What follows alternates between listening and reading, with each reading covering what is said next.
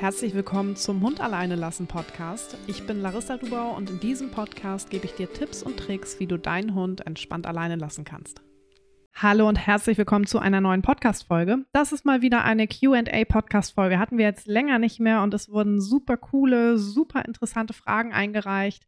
Auch ein paar Fragen, die in die Richtung Mythos gehen. Das heißt, ich freue mich sehr auf die Folge jetzt mit dir und starte direkt rein mit einer Frage von Jana. Jana hat gefragt, was soll ich tun, wenn der Hund zwar nicht panisch ist, aber trotzdem keinen Bock hat, allein zu bleiben und dauernd bellt. Und hier ist es ganz, ganz wichtig, einmal ja, sich zu hinterfragen und zu sagen, okay, woran mache ich eigentlich fest, dass mein Hund keinen Bock hat, ähm, alleine zu bleiben? Weil Trennungsstress ist ja etwas, was sich ganz unterschiedlich äußert. Und wenn ich jetzt lese, okay, dein Hund äh, bellt ab und an beim Alleinbleiben und kommt nicht zur Ruhe, dann klingt das für mich tatsächlich, als hätte er Trennungsstress. Und ähm, das würdest du genauso aufbauen wie sonst auch. Ähm, da würde ich dir wirklich empfehlen, dass du deinen Hund erstmal nicht mehr alleine lässt und das eben so aufbaust, dass dein Hund wirklich das Alleinbleiben mit Entspannung verknüpfen kann, weil dann hat er ja gar keinen Grund zu bellen und, oder keinen Bock in Anführungszeichen zu haben.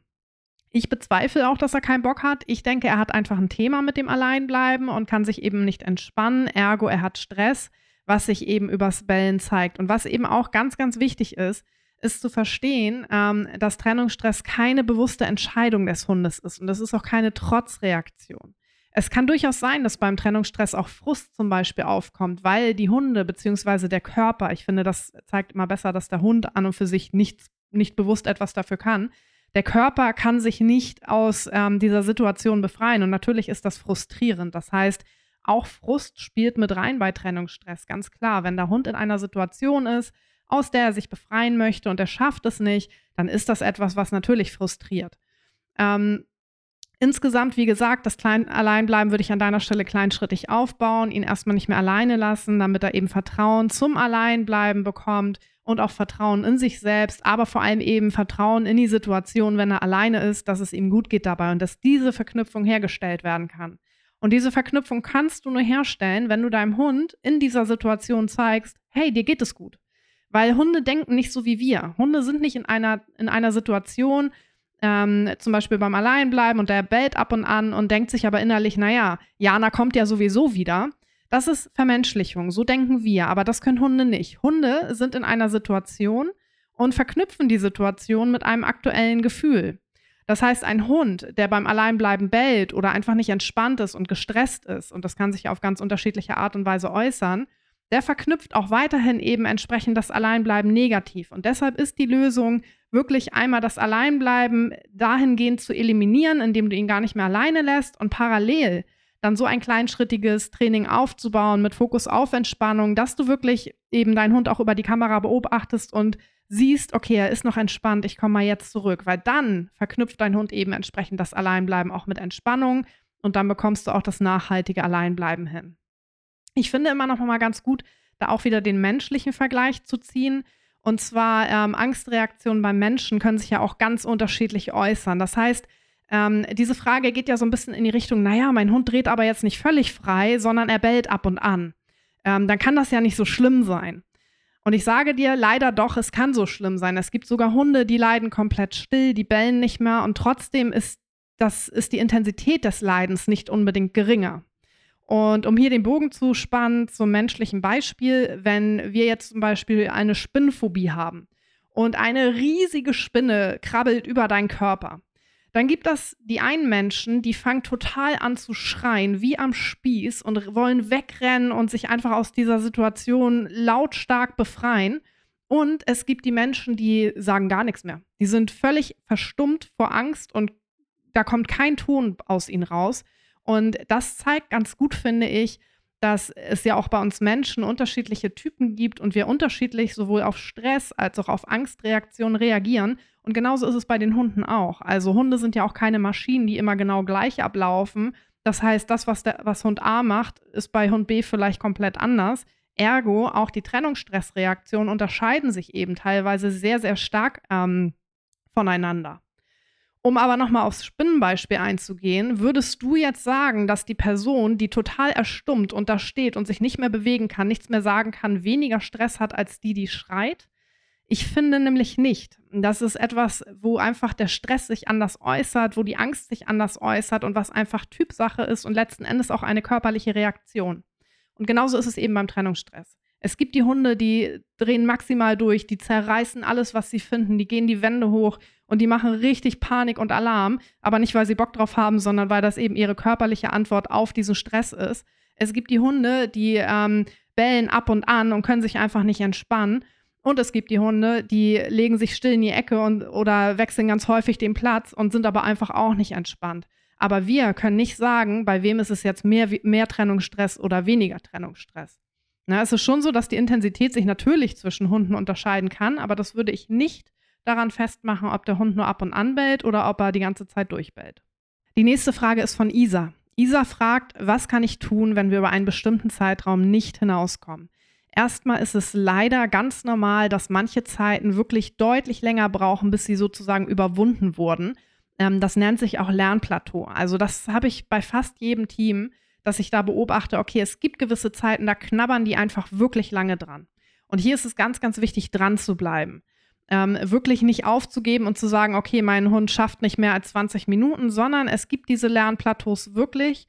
Und ähm, da ist man dann wirklich einige Zeit in Gange und dann geht es aber auch wieder nach vorne. Ich hatte letztens gerade ähm, ein Gespräch mit einer lieben Sturmfreiteilnehmerin, die gesagt hat, bah, wir sind jetzt echt zwei Monate hier im Bereich 20, 30 Minuten und ich komme nicht weiter, was kann ich noch tun? Und ähm, dann ging es zwei Tage später auf einmal weiter. Also wir haben einfach so weitergemacht wie vorher, haben uns das nochmal genauer angeschaut, sind aber zu dem Schluss gekommen, okay, ähm, in diesem Fall werden wir jetzt nichts ändern, weil es wahrscheinlich ein Lernplateau ist. Und zwei, drei Tage später hat sie sich gemeldet und gesagt, Larissa, es klappt, wir sind jetzt äh, über dieses Lernplateau hinaus und wir kommen jetzt super gut voran. Also das ist tatsächlich etwas, was sehr, sehr häufig vorkommt, was man auch wissen muss und wo man nicht die Flinte ins Korn schmeißen darf und sagen sollte, okay, das klappt nicht.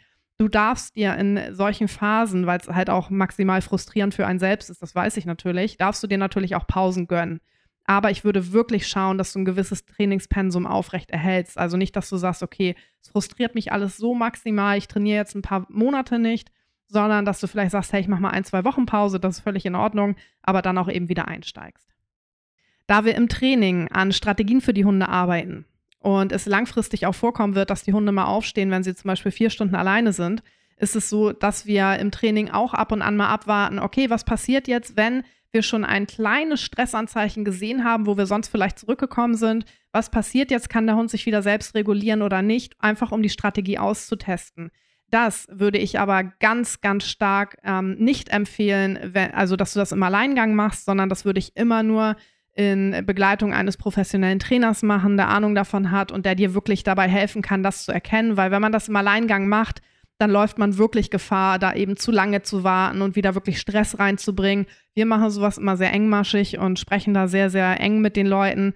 Haben das jetzt gerade auch ähm, bei einer Teilnehmerin gemacht. Und ähm, genau, machen wir nicht bei jedem Hund, aber manchmal ist es wirklich so, dass wenn wir sehen, okay, die stagnieren jetzt sehr, sehr lange, dass wir schauen, okay, was passiert denn, wenn wir jetzt nochmal einen Moment länger abwarten? Hat der Hund da eine Strategie? Entspannt er sich wieder oder geht er eher weiter in die Unruhe? Aber wie gesagt, meine absolute Empfehlung ist, dass du das nicht im Alleingang machst. Als nächstes habe ich zwei Fragen von Maika. Maika schreibt als erstes, kann ein Hund, der das Alleinbleiben gelernt hat, auch wieder rückfällig werden? Leider ja. Ähm, aus unterschiedlichen Gründen. Es kann natürlich irgendetwas passieren beim Alleinbleiben, was den Hund so sehr erschreckt, dass er das Alleinbleiben negativ verknüpft hat. Auch so kann Trennungsstress übrigens erst entstehen bei Hunden, die vielleicht nie ein Thema damit hatten. Ähm, zum Beispiel ein Gewitter, der Hund ist, ähm, hat Gewitter, Gewitterangst, hat Stress bei Gewitter oder ein lauter Knall in der Umgebung oder ein Einbruch ist auch was ganz, ganz krasses für Hunde. Das heißt, so kann Trennungsstress tatsächlich entstehen und so kann es natürlich auch auf einmal wieder dazu kommen, dass dein Hund rückfällig wird. Ansonsten ist es ähm, etwas, was ich häufig höre, ähm, wenn das Alleinbleiben nicht wirklich entspannt aufgebaut wurde, sondern wenn beim Training zu früh, zu schnell eben darauf Wert gelegt wurde, dass es schnelle Fortschritte gibt und der Hund nie so wirklich entspannt war. Dann gibt es nämlich die Hunde, die äh, still leiden oder äh, für die es nicht so richtig in Ordnung ist, die aber ein gewisses Pensum irgendwie noch schaffen aber wo sie nicht so komplett entspannt sind und da muss eine Kleinigkeit passieren und auf einmal hast du das Gefühl, er ist komplett rückfällig. Allerdings war er dann vielleicht auch einfach nie richtig entspannt beim Alleinbleiben. Unabhängig dessen kann es eben auch bei vielen Hunden passieren und Covid-19 ist da wirklich das beste Beispiel, dass wenn sie jetzt über Monate lang nicht alleine gelassen werden, wie im Lockdown eben, und dann auf einmal acht Stunden alleine bleiben sollen oder fünf Stunden und sie einfach nicht mehr daran gewöhnt sind, dass es dann für sie so eine Veränderung ist, weil ja damit auch Alltagsveränderungen einhergehen. Wir waren vorher zu Hause, haben Homeoffice gemacht, auf einmal gehen wieder alle zur Arbeit. Das ist ja etwas, was der Hund auch definitiv kapiert, äh, dass sich da im Alltag etwas verändert und ähm, dass er dann eben mit Stress auf die Situation reagiert. Das heißt, wenn dein Hund jetzt zum Beispiel super entspannt ist beim Alleinbleiben und nie ein Thema mit Trennungsstress hatte, und du hast so eine Geschichte wie jetzt beim Lockdown, wo du wirklich monatelang zu Hause bist oder aus irgendeinem anderen Grund, vielleicht hast du ein Kind bekommen oder so und du willst danach wieder arbeiten gehen, dann würde ich erstens schauen, dass du deinen Hund auch während dieser Zeit, wo er nicht alleine bleiben müsste, trotzdem alleine lässt. Und eben, dass du dann auch das nochmal aufbaust zu der Zeit hin, äh, ja, die er letzten Endes auch alleine bleiben soll, dann wieder, damit er das kennt. Das ist ganz, ganz wichtig. Und vor allem bei den Trennungsstresshunden, beziehungsweise bei den ehemaligen Trennungsstresshunden, ist es noch wichtiger, dass ein gewisses Pensum aufrechterhalten bleibt. Ich äh, habe das mit meiner Hündin ja auch. Sie muss hier, wir sind jetzt aktuell in Tarifa, eigentlich fast gar nicht alleine bleiben. Aber wir lassen sie manchmal ganz bewusst alleine, weil sie ist auch eine, der das gut tut, eben da ein gewisses äh, Pensum zu haben, gewisse Alleinzeiten zu haben. Und das würde ich jedem empfehlen, der halt eben mal einen Trennungsstresshund hatte, damit es dann nicht wieder rückfällig wird, weil so eine gewisse Routine da wirklich dann sehr, sehr gut helfen kann. Die nächste Frage von Maika lautet, wenn der Hund auf Geräusche außerhalb der Wohnung ängstlich reagiert, die ich nicht steuern oder für das Training provozieren kann, habe ich dann überhaupt eine Chance, dass der Hund sich an das Alleinbleiben gewöhnt und sollte er den Reizen dann bewusst ausgesetzt oder hinter mehreren Türen und Relaxopad versteckt werden? Das ist eine ganz, ganz schwierige Geschichte, auch eine sehr individuelle Geschichte, weil ich weiß nicht, inwiefern eben die Geräuschsensibilität bei deinem Hund ausgeprägt ist. Ähm, es gibt ja gewisse Reize, die dazu führen, dass Hunde aufmerksamer werden oder vielleicht auch mal bellen. Das ist zum Beispiel der Reiz der Klingel. Und sowas kann man ähm, in vielen Fällen sehr, sehr gut desensibilisieren. Man kann da mal versuchen, die Geräusche aufzunehmen. Das ist immer so der einfachste Weg, den ich als erstes empfehle. Du nimmst das Geräusch auf, zum Beispiel mit deinem Smartphone und stellst es, ähm, spielst es einmal laut ab, über Boxen auch gerne. Wenn dein Hund darauf reagiert, ist das super, weil dann kannst du eben damit arbeiten und dann kannst du das Geräusch auf minimale Lautstärke stellen. Teilweise müssen wir auch die Geräte nochmal in ein anderes Zimmer legen, wenn die Reaktion sehr stark ist. Und dann den Hund sehr, sehr langsam an das Geräusch gewöhnen. Und da hast du dann häufig den Effekt, dass er eben auch auf das Geräusch an sich dann in der Realität nach einer gewissen Zeit, und das dauert lange, nicht mehr reagiert. Wenn es aber so ist, ähm, dass dein Hund wirklich geräuschsensibel ist und äh, wir haben gerade zum Beispiel eine Hündin im Coaching, die ist schon lange bei mir, die wirklich totale Panik bekommt, wenn es Knallgeräusche gibt, ähm, wenn äh, Gewitter ist, wenn Silvester ist, die dann wirklich tagelang ausgenockt ist sozusagen. Und das ist etwas, das solltest du dann auch nochmal in Trainerbegleitung angehen, weil da muss man dann natürlich die Geräuschsensibilität auch nochmal angehen, teilweise auch in medikamentöser Begleitung. Da würde ich mich dann an einen kompetenten Trainer in deiner Nähe wenden, der sich das mal anschauen kann und wo ihr das dann angehen könnt, weil dann ist in diesem Fall das ein extra Thema zusätzlich zum Trennungsstress. Und da läufst du dann tatsächlich Gefahr, selbst wenn du eben den Relaxopad anmachst, selbst wenn er hinter mehreren Türen ist, dass dieses Geräusch kommt und da wirklich eine panische Reaktion kommt und sich das halt wieder negativ aufs Alleinbleiben auswirkt. Also bei ähm, der Hündin, von der ich gerade gesprochen habe, gehen sie es eben jetzt auch parallel an. Ähm, die machen super gute Fortschritte beim Alleinbleiben, aber es ist definitiv ein Thema, dass ähm, bei ihr das ganz, ganz schwierig wäre, wenn jetzt so ein Geräusch käme und sie gerade alleine wäre. Das heißt, das ist definitiv zu berücksichtigen und auch anzugehen, ähm, kann man aber gute Fortschritte mit erzielen und gerade eben mit der Kom oder aus der Kombination ähm, aus Trennungsstress, Alleinbleiben, Training und eben Training ähm, der Geräuschsensibilität. Michelle schreibt, wie viele Minuten soll man etwa zwischen den Wiederholungen Zeit lassen, zum Beispiel wenn ich zur Tür gehe? Ich äh, denke, du meinst damit eben zwischen einzelnen Trainingseinheiten. Das ist mega individuell und kann ich in deinem Fall nicht beantworten. Da müsste ich mir immer den Hund anschauen, um dir zu sagen, ähm, drei Minuten oder fünf Minuten so. Also in Minuten, auch da sind wir wieder beim Thema, Hunde sind keine Maschinen, sondern super, super individuelle Persönlichkeiten. Ähm, an Minuten würde ich es nicht festmachen. Ich würde schauen, wie lange braucht dein Hund ähm, oder wie wirkt er auf dich, wenn du eben eine Einheit beendest? Ist er dann etwas aufmerksamer? Dann würde ich einfach warten, bis er so wieder so richtig schön tiefenentspannt ist, um dann wieder neu reinzustarten. Generell empfehle ich ja sowieso nicht zu warten, bis jetzt die Hunde aufspringen, bellen oder halt eben schon gestresst sind. Aber es kann natürlich sein, dass gerade wenn du ins Training startest, dass da eine gewisse Aufmerksamkeit ist. Und da tust du dir einen Gefallen, wenn du dich dann zwischen den einzelnen Sessions nochmal hinsetzt. Musst dich nicht zu, direkt zu ihm setzen, kannst du aber gerne machen, wie du möchtest und wie es für euch auch am besten passt. Und ähm, dann eben wartest, bis er wieder schön entspannt ist und dann startest du eben erneut. Michelle hat noch weitere Fragen gestellt. Und zwar, wie häufig muss ich die einzelnen Schritte zum Alleinbleiben trainieren, um Erfolg zu sehen? Ich muss ein bisschen schmunzeln, weil ich kann es total gut nachvollziehen, dass ihr gerne Fra äh, Antworten auf solche Fragen haben wollt. Aber auch das ist leider super individuell, weil wie gesagt, also man kann nicht sagen, trainiere jetzt den Schritt zehnmal und den anderen 20 Mal und dann kann dein Hund alleine bleiben und jeder Hund lernt im Schnitt das Alleinbleiben in sechs Monaten bis zu vier Stunden, whatever so, ne? Sondern es ist super individuell. Es ist einfach abhängig von so vielen Faktoren. Und ähm, ich kann dir so ein bisschen aus Erfahrung sagen, wenn jetzt jemand bei mir startet, wir starten ja super, super früh. Also bei, wir gehen am Anfang gar nicht aus der Haustür raus, weil wir ganz viel Grundlagenarbeit machen. Wir festigen die Basis, damit der Hund wirklich entspannt sein kann. Und das ist ein Ansatz, den viele eben noch nicht kennen und noch nicht gestartet haben vorher.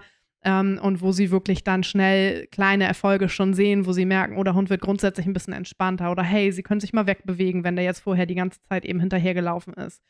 Aber es ist, wie gesagt, individuell. Es ist abhängig von der Intensität des Trennungsstresses. Es ist auch abhängig von deiner Stimmung letzten Endes. Gehst du gestresst ins Training? Kannst du entspannt ins Training gehen? Ähm, und es ist auch einfach so, dass Lernkurven, also das Lernen nicht linear verläuft, sodass du halt wirklich sagen kannst, okay, bei dem Hund geht es jetzt, äh, jetzt aufwärts und so bleibt es auch. Nein, es kann auch immer noch mal ein paar Schritte zurückgehen und dann geht es danach wieder weiter. Ich finde da den Vergleich ganz gut, wenn du zum Beispiel für eine Prüfung lernst da kannst du ja auch nicht sagen, wie lange musst du jetzt oder wie häufig musst du für eine Prüfung lernen. Auch das unterscheidet sich zwischen den Menschen. Die einen sind da einfach besser drin, das zu lernen, oder die Gehirne sind eher dafür gemacht, eben sich Dinge reinzuprügeln, die sie für eine Prüfung brauchen. Ähm, andere Menschen können vielleicht besser praktische Dinge sofort umsetzen. Weißt du, also ähm, auch da gibt es natürlich ganz, ganz viele Unterschiede, die man berücksichtigen muss und wo man einfach schauen muss, okay, wir gehen im Tempo unseres Hundes der Hund bestimmt das Tempo. Und bei mir ist es ja im Training so, dass wir mit fünf verschiedenen Phasen arbeiten. Und auch da kann ich dir sagen, dass es zum Beispiel einen Hund gibt, der zum Beispiel einen Monat in Phase 1 ist und eine Woche in Phase 2. Und Hund 2 zum Beispiel, bei dem ist es genau andersrum. Der ist eine Woche in Phase 1 und dafür zwei Monate oder einen Monat in Phase 2. Also das ist super, super unterschiedlich. Von daher kann ich dir die Frage so nicht beantworten in äh, Tagen, Monaten oder Jahren. Ähm, deine nächste Frage, Michelle, ist, woran erkenne ich, dass mein Hund nicht mehr entspannt ist, schon wenn er den Kopf hebt? Du stellst sehr individuelle Fragen, merke ich gerade. Ähm, auch das ist super, super individuell. Insgesamt würde ich immer auf die gesamte Körpersprache achten. Ihr tut euch einen Gefallen damit, wenn ihr euren Hund auch mal filmt, ähm, wenn ihr dabei seid und mal so ein bisschen vergleicht. Weil da kann man ganz gut immer erkennen, wenn der Hund jetzt irgendwie auf der Couch liegt und du bist dabei, wie sieht er dann aus? Einfach um dein Auge zu schulen. Und dann schaust du mal, okay, wie sieht er denn aus, wenn ich jetzt das Alleinbleiben trainiere? Sieht er dann auch entspannt aus? Ähm, ich würde da immer auf die Augen auch achten. Kommt dein Hund zum Beispiel ins Starren oder sind die Augen schön weich, so leicht schläfrig? Was machen die Ohren? Aber eben auch die gesamte Körperhaltung. Also man muss immer den Hund im Gesamten betrachten, die gesamte, gesamte Körpersprache. Ist die Hüfte abgeknickt oder liegt er so in Aufsprungstellung? Ähm, und da sind natürlich auch die Hunde unterschiedlich. Ne? Also beobachte mal deinen Hund im Alltag, film ihn optim optimalerweise. Da kannst du schon ganz, ganz viel erkennen. Mach dir auch super gerne Notizen dazu, was dir so auffällt. Wie sieht dein Hund aus, wenn er entspannt ist? Wie sieht er aus, wenn er ein bisschen aufmerksamer wird? Was macht er, wenn er in einer stressigen Situation ist? Und ähm, das hilft eben ganz, ganz vielen, da auch ihren eigenen Hund nochmal besser kennenzulernen und eben auch in Bezug auf das Alleinbleiben-Training gut einschätzen zu können. Deine letzte Frage war, mache ich Unterschiede im Training zwischen Hunden mit Trennungsangst und Kontrollverlust? Nein, weil ich gar kein Fan bin äh, von diesem Ausdruck Kontrollverlust beziehungsweise von der Interpretation des Ausdruckes, weil eben im Internet ganz viel zu finden ist, ja, Hunde mit Kontrollverlust, die entscheiden sich sozusagen bewusst dafür, dass sie jetzt bellen und dich maßregeln, weil sie der Meinung sind, du kommst nicht ohne sie zurecht und erleiden deshalb eben einen Kontrollverlust. Und das ist etwas, ähm, was ich nicht bestätigen kann, was auch Studien nicht bestätigen können, sondern ähm, Kontrollverlust sollte man eher dahingehend betrachten, dass ein Hund, der in einer Situation ist, aus der er sich nicht befreien kann, und das ist Trennungsstress, also das ist das Alleinbleiben, wenn der Hund Trennungsstress hat, dann versucht er ja mit allen Mitteln, sich daraus zu befreien und er schafft das nicht. Und das ist Kontrollverlust. Das ist nichts anderes, als wenn wir im Flugzeug sitzen mit totaler Flugangst und total panisch werden, weil wir in den schlimmsten Turbulenzen ever gelandet sind. Das ist auch ein Gefühl des Kontrollverlustes, weil du kommst in dem Moment nicht aus der Situation raus. Oder du hast total Höhenangst und irgendjemand äh, katapultiert dich auf den Eiffelturm und du stehst ganz oben, da ist kein Geländer und du guckst runter. Ich habe keine Höhenangst, aber da wird mir schon irgendwie unangenehm bei dem Gedanken, wenn ich mir das bildlich vorstelle. Das ist Kontrollverlust. Eine Situation, aus der du dich nicht befreien kannst, die für dich ganz, ganz schlimm ist. Hm, das heißt, ja, Kontrollverlust tritt beim Thema Trennungsstress zwangsläufig auf. Aber ich halte überhaupt nichts von dem Begriff Kontrollverlust im Sinne, der Hund möchte dich kontrollieren, bla bla bla, was ich eben gesagt habe, und jetzt muss er da mal durch. Na, das ist ja so ein bisschen das, was die Tipps im Internet implizieren. Deshalb, nein, wir trainieren da nicht anders, sondern wir zeigen auch in diesem Fall, ähm, beziehungsweise ist es ja ein klassischer Trennungsstressfall, zeigen wir dem Hund eben, hey, du kannst entspannt sein beim Alleinbleiben, indem wir genau das verstärken. Und tatsächlich machen wir das auch bei äh, Hunden, die noch nie alleine waren. Und damit komme ich nämlich auch zur nächsten Frage. Johanna hat nämlich gefragt, wie würdest du mit jungen Hunden starten zu trainieren, die Probleme haben? Ähm, genauso wie mit einem Hund, der noch nie alleine war und auch genauso wie mit einem Hund, der Trennungsstress hat, nämlich erstmal nicht mehr alleine lassen. Also ich würde einen Hund, der nicht alleine bleiben kann, egal jetzt aus welchem Grund, er war noch nie alleine, hat es nie gelernt, er hat Trennungsstress oder er ist ein Junghund, der Probleme zeigt mit dem Alleinbleiben, würde ich einfach nicht alleine lassen, weil du läufst damit Gefahr, dass sich das immer weiter negativ verknüpft und ihr immer weiter in einer Abwärtsspirale eben landet. Und da ihr das nicht wollt, würde ich dir empfehlen, eben das komplett außen vor zu lassen und eben parallel positiv zu trainieren, das kleinschrittig aufzubauen, Vertrauen aufzubauen, Ruhe aufzubauen. Ist ein großes Thema auch bei jungen Hunden, dass sie wirklich äh, Strategien erlernen, gut zur Ruhe zu kommen. Das hilft uns natürlich auch beim Alleinbleiben.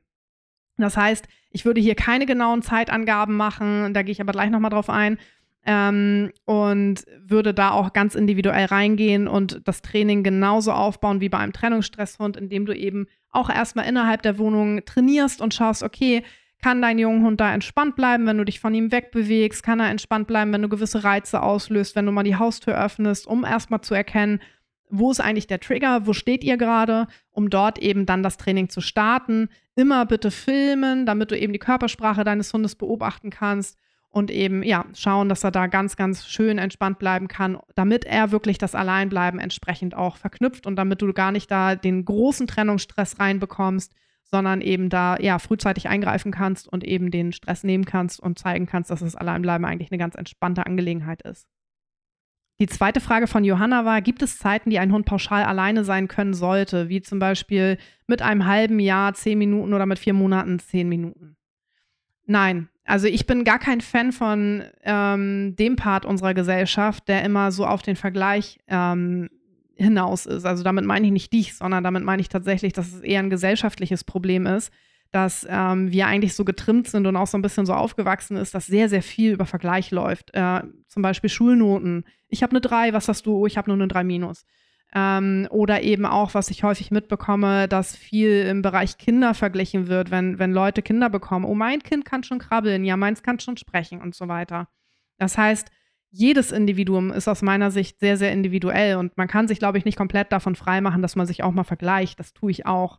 Aber ich versuche mich darin zu trainieren, von Vergleichen Abstand zu nehmen und eben anzuerkennen, dass jeder individuell ist, dass jeder Mensch individuell ist, dass jeder Hund individuell ist. Und dabei hilft mir tatsächlich auch meine Arbeit, denn da sehe ich ja tagtäglich, wie viele unterschiedliche Hunde das gibt und wie unterschiedlich schnell die auch Fortschritte machen. Das heißt, ähm, ich würde dir empfehlen, dass du dir das immer wieder in Erinnerung rufst und sagst, hey, und wenn mein Hund ein halbes Jahr alt ist oder neun Monate alt ist und er kann noch keine zehn Minuten alleine bleiben, ja, dann ist das so. Dann kann er das aber irgendwann trotzdem, weil ich trainiere das jetzt mit ihm. Und wenn der Nachbarshund jetzt schon anderthalb Stunden alleine bleibt, okay. Ich liebe meinen Hund aber so, wie er ist. Und wir arbeiten an unseren Themen. Themen hat jeder, auch der Nachbarshund wird andere Themen haben.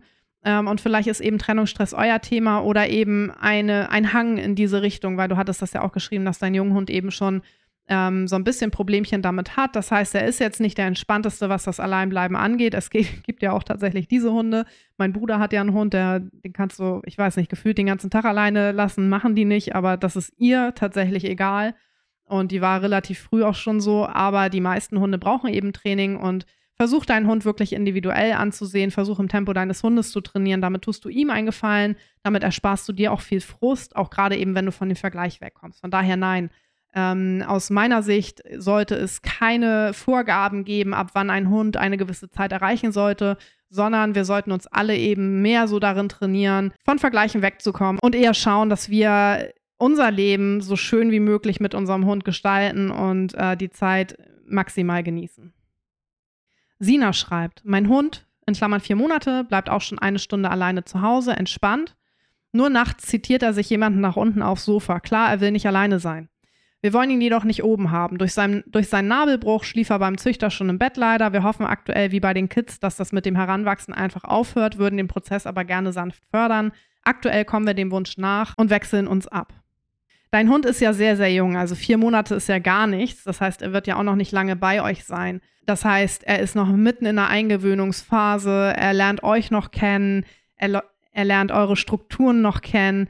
Ähm, und du kannst deinen Hund super gut unterstützen. Ich finde es super, dass du eben versuchst, äh, da von Anfang an zu sagen, okay, wir geben ihm gerade das, was er braucht, aber wir würden gerne eine Lösung finden. Und das finde ich genau richtig, wie du da rangehst. Und du kannst ihn halt super unterstützen, indem du grundsätzlich Entspannung förderst. Ähm, da eignen sich Entspannungsrituale auch ganz prima. Da kannst du Musik nehmen, da kannst du den Relaxopad nehmen. Einige Hunde mögen auch Düfte gerne. Also da würde ich einfach mal ausprobieren, was für euch funktioniert, damit du grundsätzlich bei deinem kleinen Hund äh, oder bei deinem jungen Hund ähm, Entspannung förderst. Aber was du auch machen kannst, ist, dass du ähm, die Distanz nachts kleinschrittig aufbaust.